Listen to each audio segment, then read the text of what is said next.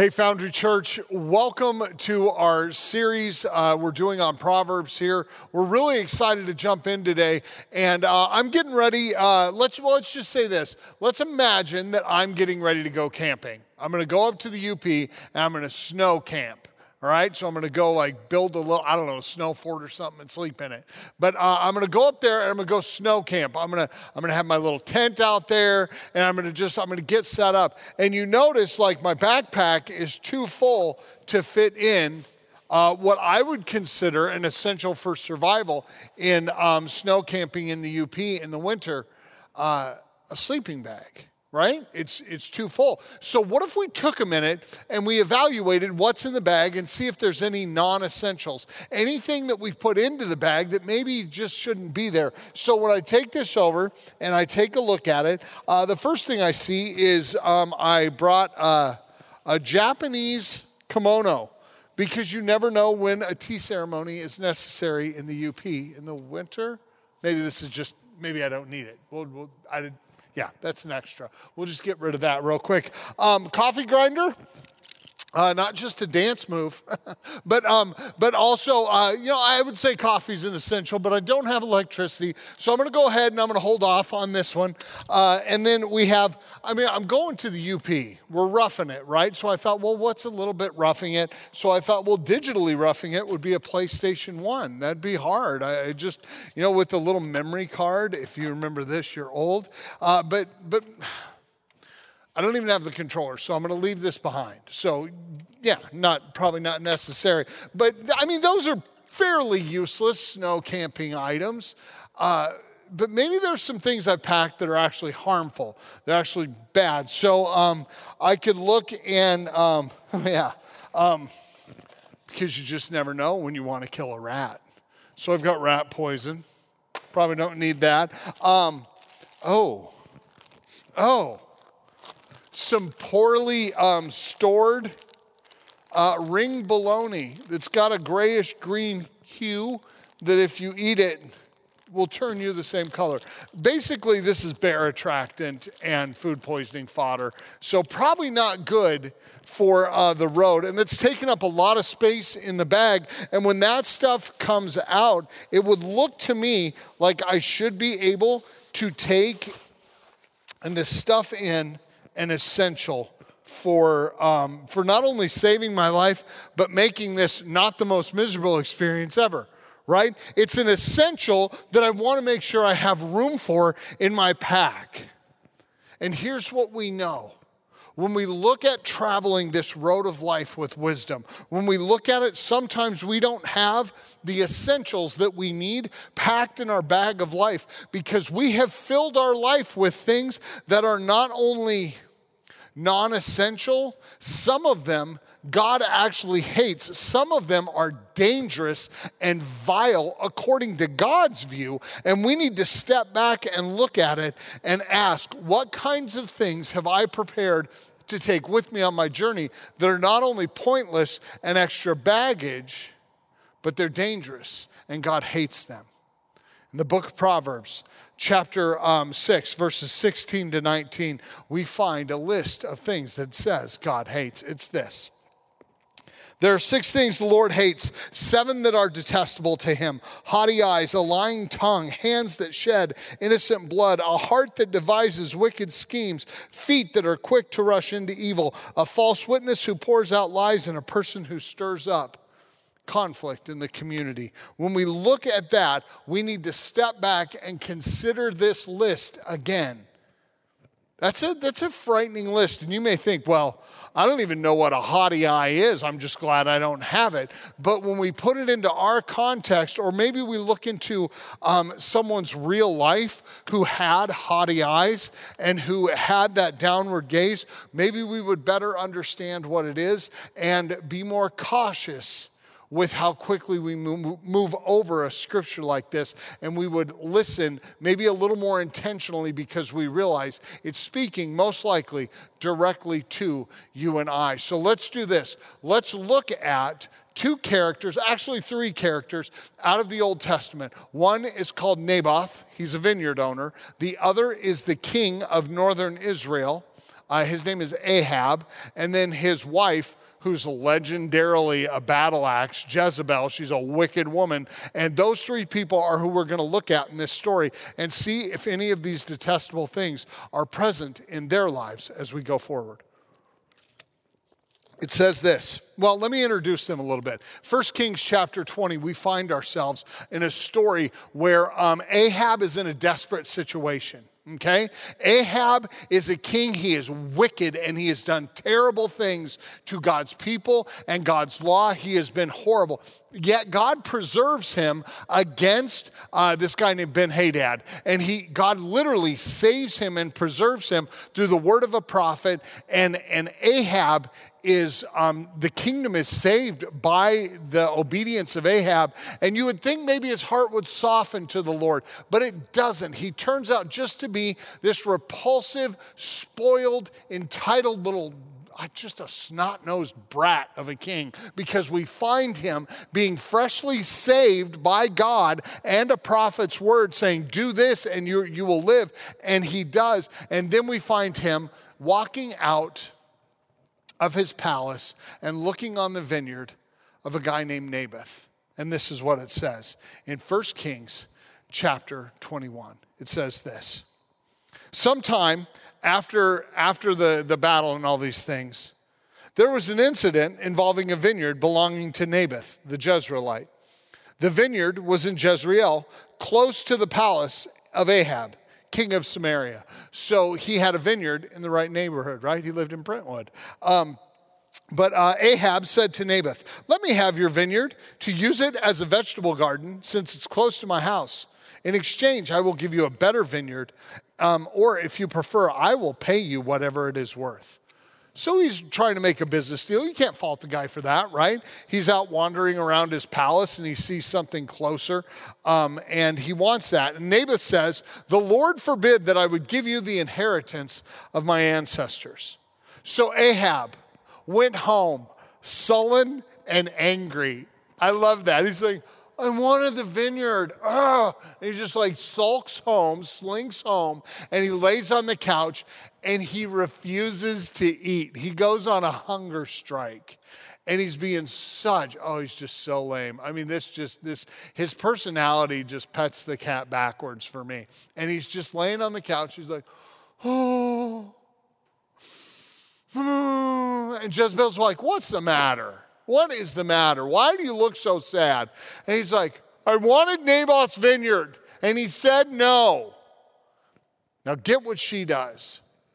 She says, is this how the king of Israel should act? Get up, eat, and be happy. I'll get you the land. Everybody should be like, ooh. She is terrifying for what she's about to do.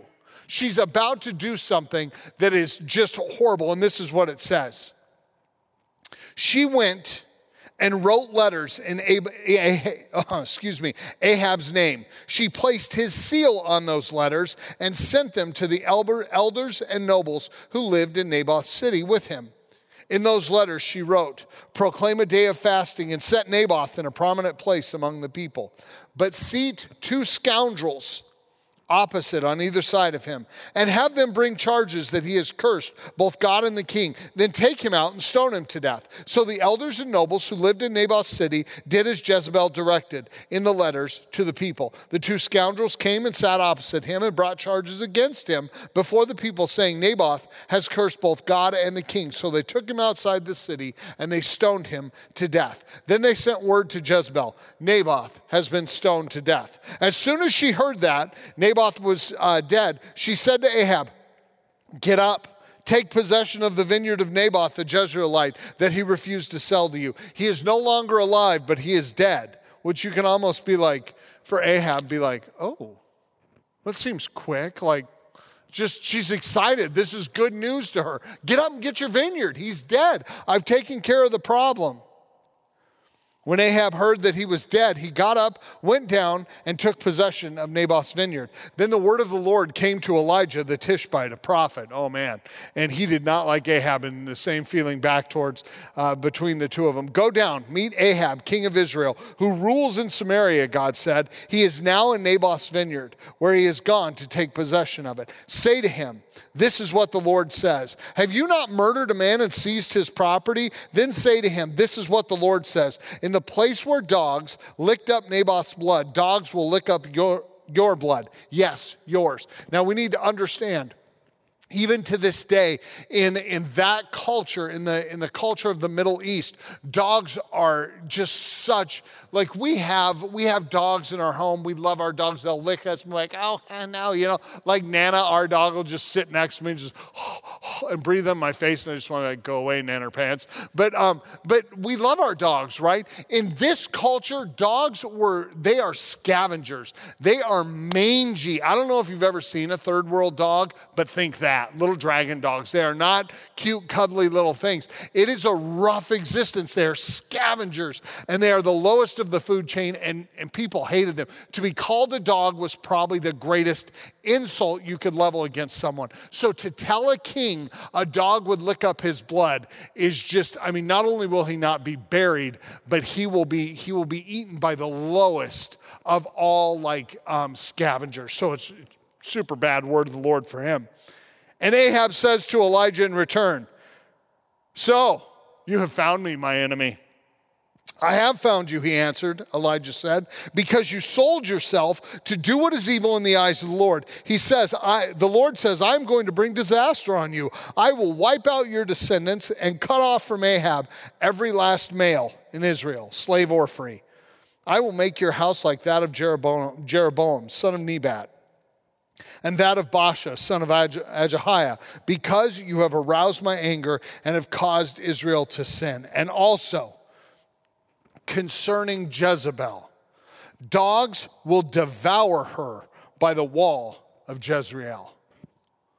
I mean, that is like a thundering word of the Lord. All these things that God said would happen ended up coming true. If you read on in the book of Kings, 1st and 2nd Kings, you find out that literally all they found of Jezebel was a hand. That's how much the dogs ate. I think they all got sick, by the way. But that's pretty dark. All the word of the Lord was fulfilled on this. But really, let me ask you this question. From my opening kind of illustration, what's the sleeping bag? What's the essential thing that God says, make sure you pack this? I would say this, it's humility. Humility is the thing that it's essential to our survival in Christian life. It is essential for us to be people who are humble.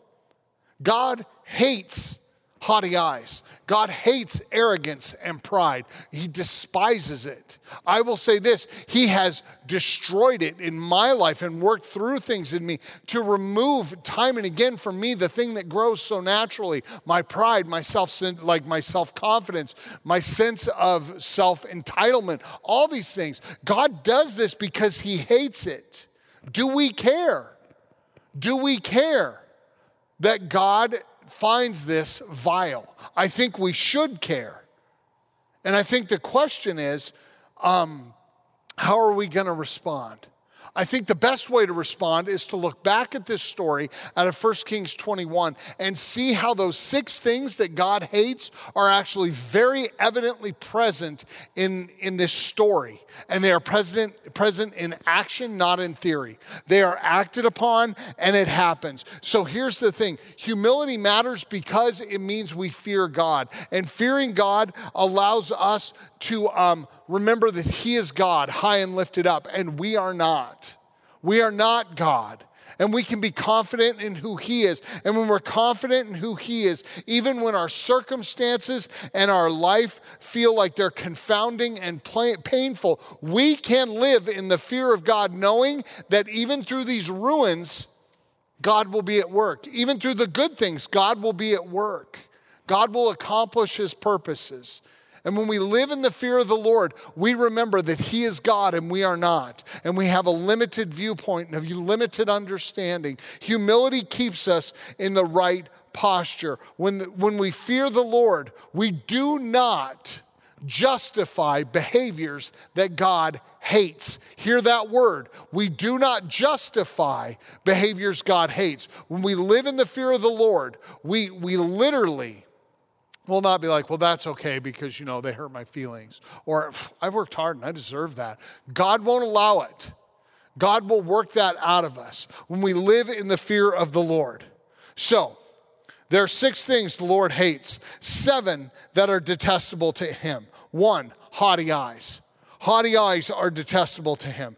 Jezebel could not stand that there was something her husband, the king, wanted and he couldn't have. She was like, no, you're the king. You can have it. Take what you want. Whatever the cost, whatever the blood price, you're king. And we can see in that we do this in ways in our lives. Yeah, we may not go and kill a landowner, but we look around and think more highly of ourselves than others. I'll tell you this, there are many of us who hear the call to serve and care in the church and in our community, and we never answer the call because we're better than that. Well, I'm not going to do that. I mean, come on, you know, it's not me. Why? Why isn't it you? Why isn't it me? If you're too good for something, if you're too good for some form of service or to associate with a certain kind of people, you need to recognize there's a haughtiness that lives in you that is literally a direct relation to what lived in Jezebel. And it did not work out well. We need to hear the warning of God. He hates haughty eyes. And if there is something in you that says, I'm better than them, I'm better than that, I'll never, do this act of service, I'll never, whatever it may be, if you refuse to serve because you're above it, I want to tell you something. You are living in a dangerous place of arrogance that God detests. The second thing is this, a lying tongue. God hates a lying tongue. So what did Jezebel do that displayed this? It says, when Ahab had told her that he couldn't have Naboth's vineyard, she said, I'll get it for you. She walked out and she wrote letters in his name. And she signed them with his seal. What does that mean? She completely falsified her own character to pull something off.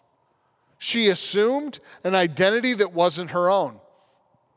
She lied, yes, to get her husband what he wanted, but she used an alias to do so, and in doing so, she lied. She was lying just to find a way to fix her situation, and in fixing her situation, she was destroying the lives of others by lying. She was broadening the net by which destruction would come. She was now beginning to implicate other people, the elders and the nobles of their town. 2 scoundrels, right? She was lying and trying to get something to happen. And it declares 2 things. First, when we lie, it declares we do not trust God and that He will not redeem. Even if the truth is painful, He won't redeem out of us something wonderful. So we need to hear that lying is never okay. It is not okay to fudge the truth, to shade the corners. We cannot stand and lie and think that God doesn't notice. We can't think that we'll take matters into our own hands and find our own solution. There's nothing of God in that. God is truth and He is life. A lying tongue is something He hates. Speaking the truth is very costly. You will lose friends.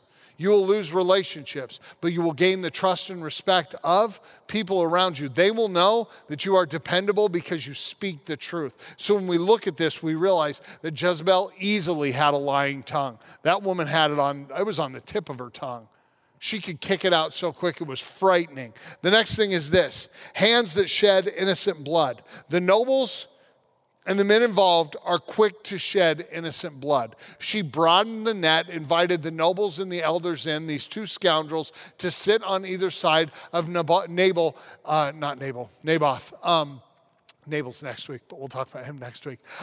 Naboth, but they sat on either side, and then they did something that's actually forbidden. It's in the Ten Commandments. You shall not bear false witness. That's what they did. They bore false witness. They said, he cursed God and the king.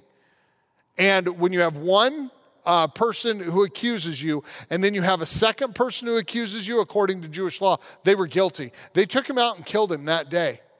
And they were quick to shed innocent blood. Do not let yourself off the hook like Jezebel probably did. She could have said, hey, as far as I can tell, I don't even have dirt on my hands from the stones that hit him. Innocent. No blood here. Don't let yourself off the hook. If you've been out there murdering someone's character, assassinating someone's integrity, and then thinking to yourself, I got no blood on my hands. I didn't pull a trigger. I didn't do anything. What Jezebel did in this was she not only was quick to help someone else shed innocent blood, she caused other people to do it. She brought people into her sin, and she brought them into something that was, it was like lying. When you lie, you don't fear God. When you shed innocent blood, there's no fear of God in that. And they think that in some way God doesn't care that they were behind the scenes pulling the strings. So what we have to do is we have to remember one truth. God cares about your heart. Jesus said, if you hate someone in your heart, you've already committed murder. He says that in the Sermon on the Mount, Matthew 5-7. You can read that. What he's saying is in this, be careful of what you let live in here, because if it lives in here, it will come out. Don't let that murderous hatred live in there. Confess it, repent of it, run away from it. Don't give it a small, dirty, dank apartment to live in. We have to understand God cares about our heart. If you delight in someone else's ruin, in someone else's loss, in someone else's hurt, I want you to hear this. And I don't care if you know them or don't know them. If you delight in the hurt and ruin of someone else, your hands aren't clean. We can't sit back and delight in the heartache of people and the loss that they face. What we see in this is she, Jezebel, inspired people who were quick to shed innocent blood. The fourth thing that God hates is a heart that devises wicked schemes and feet that are quick to rush into evil. Did you notice how quickly Jezebel made up her plan? She's like, are you sad? Here's my idea for killing Naboth. And just like she went at it, it was so quick. It happened almost instantly. The plot was a success, and she rushed back to Ahab like, dude, I totally got your vineyard. Naboth is dead. The dogs are licking the blood up right now. You're golden, man. Go get your veggies on. Go grow some carrots, Ahab, right? It looks really weird and dark. She rushed into it almost effortlessly. A heart that devises wicked schemes says it knows better than God, says that it has more control than God, and it can do whatever it wants and believes God isn't actually watching or seeing or caring. And that is a lie from the pit of hell. Do we do this? Do we find ways to undercut people? Do we find ways to rush off into judgment? To get more for ourselves, to take from others, to promote a personal agenda or desire without doing as we were called to do, to love the Lord our God with all our heart, soul, mind, and strength, and love our neighbor as ourselves. That is the antithesis of what we see happening in Jezebel's life. She is quick to devise a scheme and execute her plans. Do we do these things to other people's demise, even in subtle ways? Maybe at home, maybe at work, maybe it's in your school. Subtle little words that build, kind of questions about someone's character, and you can kind of impugn them a little bit, right? You can make people doubt about them. And don't think that isn't a good tactic. It's the tactic the devil used in the very first temptation. Did God really say? just create doubt about their character. We do this all the time. It's wicked schemes, and we rush into evil, and we need to be careful, and we need to see that God notices. He does see. The fifth and the sixth thing that God hates in this story, or in Proverbs that we see in this story, is a false witness who pours out lies and a person who stirs up conflict in the community. This whole evil scheme revolved around someone creating a false narrative about a good person who saw his ancestral land as a promise from God. She didn't care that he was a good and faithful man, Naboth. She only cared that her husband get what he wants. And she'll do anything to do that. And she ruined him for it. And I will tell you this, we as the church need to look at this and understand when we do subversive things to take control, we are saying we don't believe God, you're in control. And we're willing to stir up conflict, pour out lies about people falsely. And here's the reality. I've seen it happen to people I know and love, even recently. I've had it happen to me. Here's the most disappointing revelation. I've done it to other people. I have said things to gain favor for myself and hurt other people. It's not something I'm proud of, but it's very true. And apart from Jesus Christ, I, like Paul would say, I am the chief of sinners. And it's evident in this. We've got to look at it and understand that in doing these things, in creating doubt about someone's character, their motives, allowing lies to be told, and when you know it's not true, sitting back and being like, well, I don't want everybody to be uncomfortable. Trust me, them being uncomfortable is worth your character. Speaking up does really matter. Integrity matters because your integrity is linked to God's authority and sovereignty. And when we say, no, I can't allow that lie to go forward because I know that that's not true, I believe that even if you don't like me for speaking out, I will trust and put my future in God's hands, not your approval of me. That's just terrifying. Most of us don't want to do that. But the reality is we can't allow lies, take part in lies, fudge the information that we have to gain or move influence or prosperity towards ourselves. God hates these things. We need to care about the fact that God hates these things. Are we humble before him? Or do we disregard his wisdom and believe that the fate of Ahab and Jezebel will never be shared by us? We're not those kinds of people. Or do you and I have a closer similarity to them than we'd like to admit? I would say it's the latter. I would say we need to get rid of the garbage in our bags that we've packed, throw it aside, and get the essential repacked. We need to put humility back into our lives. Proverbs 15:33, wisdom's instruction is to fear the Lord, and humility comes before honor. What is that telling us? Consider your example, church. We live in an age of fulfilled promise, in the age of Christ, and we need to know this, that in Christ we are given an example of true humility, and we can live into it. It's just very costly. One of my favorite passages in the whole world, it's from Philippians chapter 2, verses 5 to 11. It's called the Christological Hymn. It's beautiful, and it's our example for humility. It says this, in your relationships with one another, have the same mindset as Christ Jesus, who being in very nature God, did not see equality with God as something to be used to his advantage or used for his gain. Rather, he made himself nothing, taking the form of a servant, being made in human likeness, and being found in the likeness as a man. He humbled himself by becoming obedient to death, even death on a cross. Therefore, God exalted him to the highest place, gave him the name that is above every name, so that at the name of Jesus, every knee will bow in heaven above and on the earth below.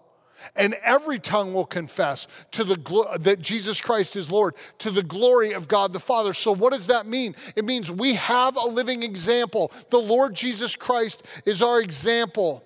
We are given this world's example of haughty eyes. Haughty eyes, the Jezebel look. But Jesus showed humility. He ate with sinners and tax collectors all the time, and the religious elite hated him. They wanted to eat with Jesus. They wanted to be in his group. They wanted his power and influence. Jesus didn't care about their power and influence. He cared about those who were far from God, and he ate with those who had nothing to offer.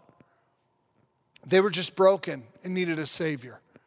He didn't have haughty eyes. He didn't have a lying tongue. He spoke the truth in love. When the rich young ruler who had everything Jesus could have wanted to financially kind of bankroll his ministry, when the rich young ruler came to Jesus, Jesus said, "Sell everything you have, give it to the poor, and come with me."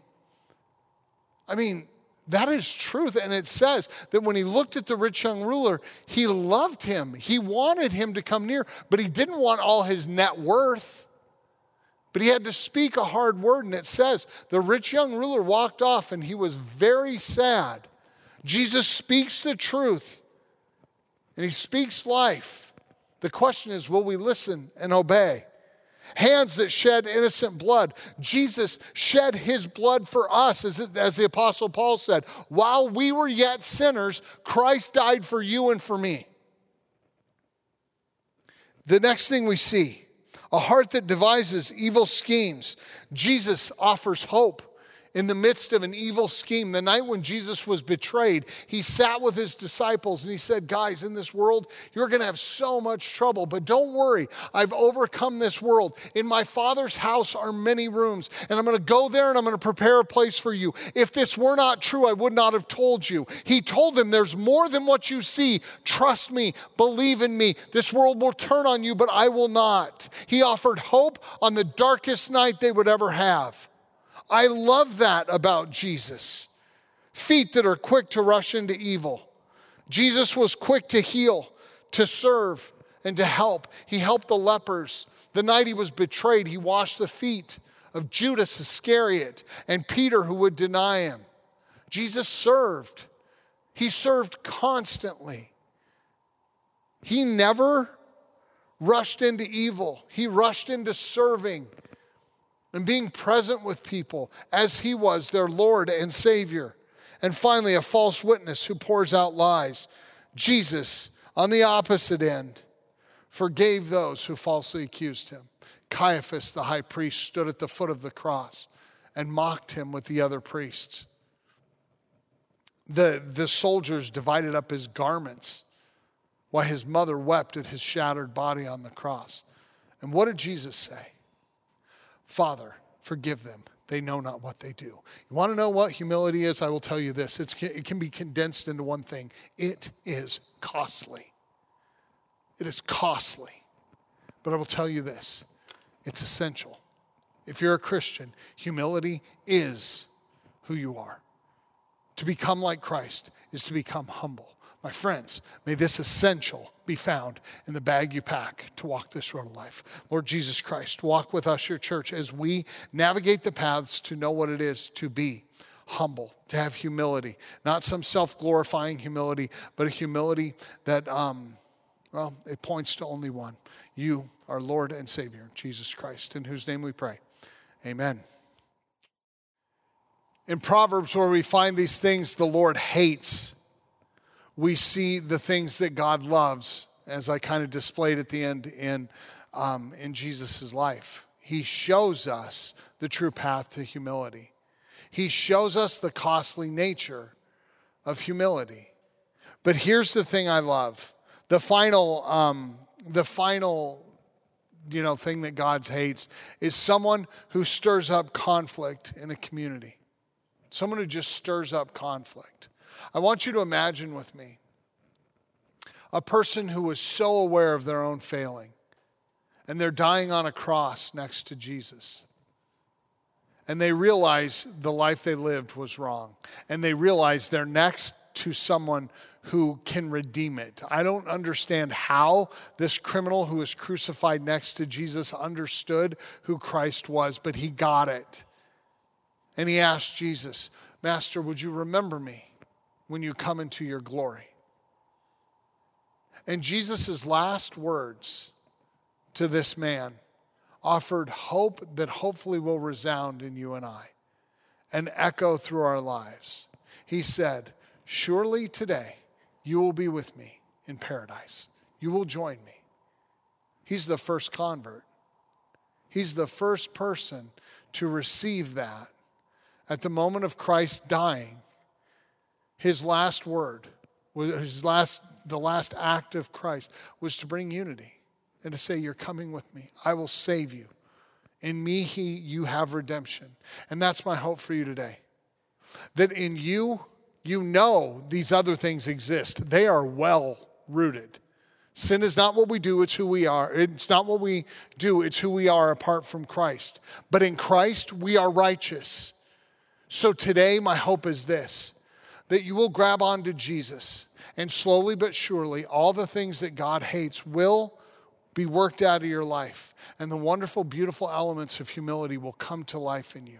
And the world will look at you, and they will see and they will know by your words of hope, truth, love, affirmation, and challenge to bring the true gospel to the world. They will know that you are very much like the one who saved you. You've been transformed into the image of Christ. May that be said of you. May that be said of me. May that be said of all of us who claim Christ as Savior. May our humility be part of our great transformation into his image. And as you go from this place, living in submission to the conviction of the Holy Spirit to be transformed into the image of Jesus.